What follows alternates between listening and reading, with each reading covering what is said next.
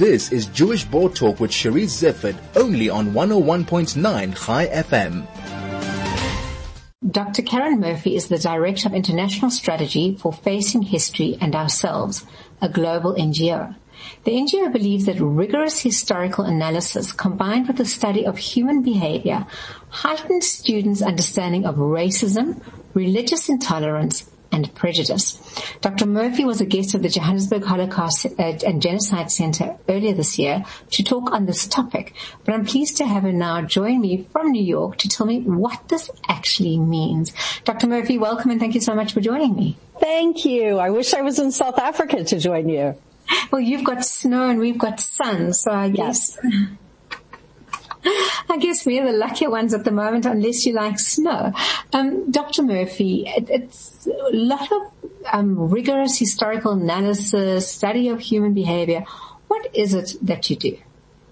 So Facing History works um, in education, and we work primarily with educators of adolescents.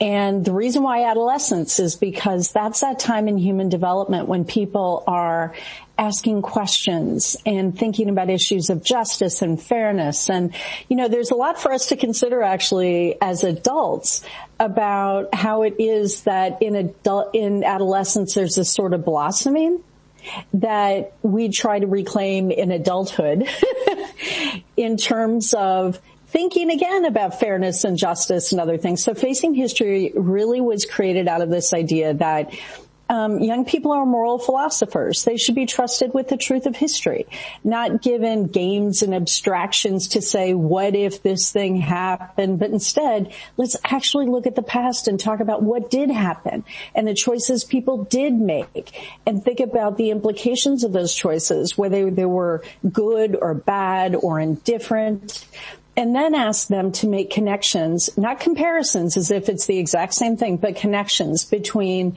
the past and what they're studying in their own lives today. Where do you see that you have choice or agency? Where have you been, um, have examples of feeling indifferent or um, see bystander behavior in your own life or where you've stood up. So part of facing history's work is to, as you said, rigorously look at history and we use an interdisciplinary lens. So it's not just facts and figures and this thing happened, but it's looking at, um, history through the lens of human behavior and going before the events happen. So let's say in the case of apartheid in South Africa, we wouldn't start the moment it was officially declared right? But instead, what led to it? How did South Africa get to that place? What are the implications of it? What was it built upon? What choices did people make? And it's also choices like who stood in the way of it? Who stood up, who spoke out, who said this isn't right. And then a, a cornerstone of facing history is then to look at issues of judgment, memory, legacy, and participation. So you're not just stuck into this, you know, nightmare of a terrible history. You're saying, what can I learn? What does it mean to make a difference in my own community? So it's a two generation approach where we, in order to reach adolescence, work deeply with teachers and also in some cases with principals and administrators who translate facing history for their context. But that means that adults who are citizens themselves are wrestling with these big questions and thinking about what does this mean for me? And that's, that's the heart of our work. And we also develop resources and offer, you know, professional development events and follow-up support and all kinds of things, but, but that's what, that's what we're doing. Dr. Murphy, you're talking about training people to be upstanders rather than bystanders.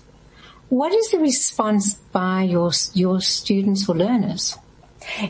First of all, they're super excited. I think one of the things that's interesting about facing history, and you should know I've worked in South Africa since 2003. We have a partner, Shikaya. I also started working with Tali Nates in Johannesburg.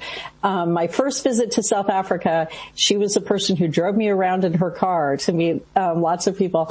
Um, I think it, it, many things. First of all, young people are delighted to be trusted with the truth. They have thoughts about history. They have thoughts about their own lives and being asked about not just what they think and how they feel is affirming it's confidence building. And it's not just what's your opinion on this. Facing history is trying to help them move from opinion to informed judgment.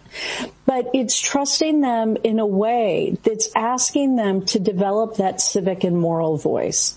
So I think based on classrooms I've seen and conversations with teachers, I mean, you see students get really frustrated by learning about bystander behavior and also people who did terrible things because it is reprehensible. It is scary. It is an affront to who we are as people. At the same time, I think especially in terms of bystander behavior and some of these things, they develop something like a radical empathy.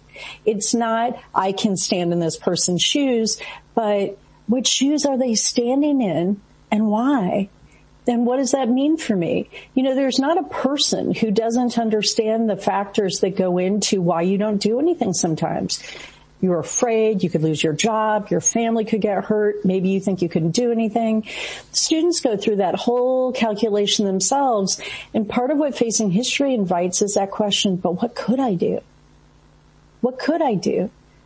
Is there a difference I could make? And that's not just empowering, I think, and exciting, but it also sometimes is sort of like, why aren't more people doing anything? you know?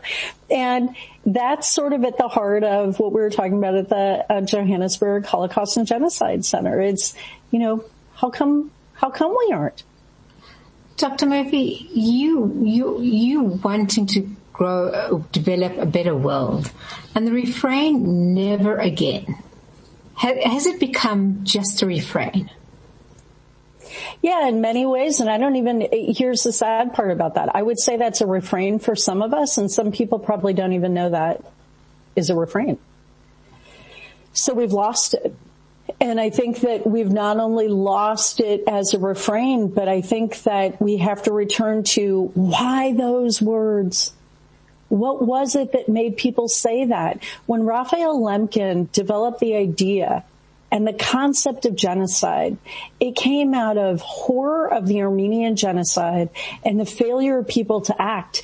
And then to see again with the Holocaust, look, if we don't do things, this will happen again and again and again and again. And so when we see in the post-World War II period and the creation of the United Nations and the UDHR and the Genocide Convention and other things, people saying there are things we can do to prevent to punish, to shine a light on these bad acts before they get out of control or when they do to do something about them. And I think what we've seen is there are times when people, generations of people get um, impassioned and will say, actually for humanity, it can't just be narrow national interest, but for humanity, for the protection of people we have to figure out a way to make these deeds not just words, but then narrow self and national interest and everyday life swallow that up. I mean, I think that lots of us um, are almost uh, believe that ge- when genocide happens or when mass violence happens, we all have the time and the energy and the patience to pay attention and, and, you know, do something about it. But the reality is these things often happen under cover of war when people are exhausted, when they're stressed, when they're paying attention to other things. Genocide is not convenient. Certainly not for the people who are being slaughtered. And so a question for all of us is what does it require when we are so busy, when we're so challenged by our daily lives to care about others. Dr. Murphy, we don't have much time, literally two minutes, but um, in those two minutes, we, are facing a world that some have said has never been more divided. Um, how do we create tolerance, or uh, is tolerance a first step? I think one thing we have to do is restore relationships. Relationships are at the heart of democracy. Trust is the glue that binds them. So fundamentally, this isn't just this abstract notion of these divides between people or people in institution or people in democracy or people in the world. It's people. So we have to restore trust. We have to restore truth. We have to have some shared facts. But it also means we can't just be talking to each other. We need to be listening. And I think that, um, you know, there's probably all different definitions of tolerance in some ways, but one form of tolerance is Jacob Bronowski's tolerance or the tolerance of physics, which is um, to reject dogma and certainty. And it doesn't mean there aren't truths. It means there's got to be this space that you hold that says, maybe I'm not so right. Maybe I can stay in the room with you or on the Zoom call and hear you. And you will also hear me. So I think in order to get to these big aspirations, we've got to start with each other. Right. That's um, big aspirations starting with small steps. Thank you very much for joining me. That was absolutely fascinating. Thank that was you. Dr. Karen Murphy, the Director of International Strategy for Facing History and Ourselves, a global NGO.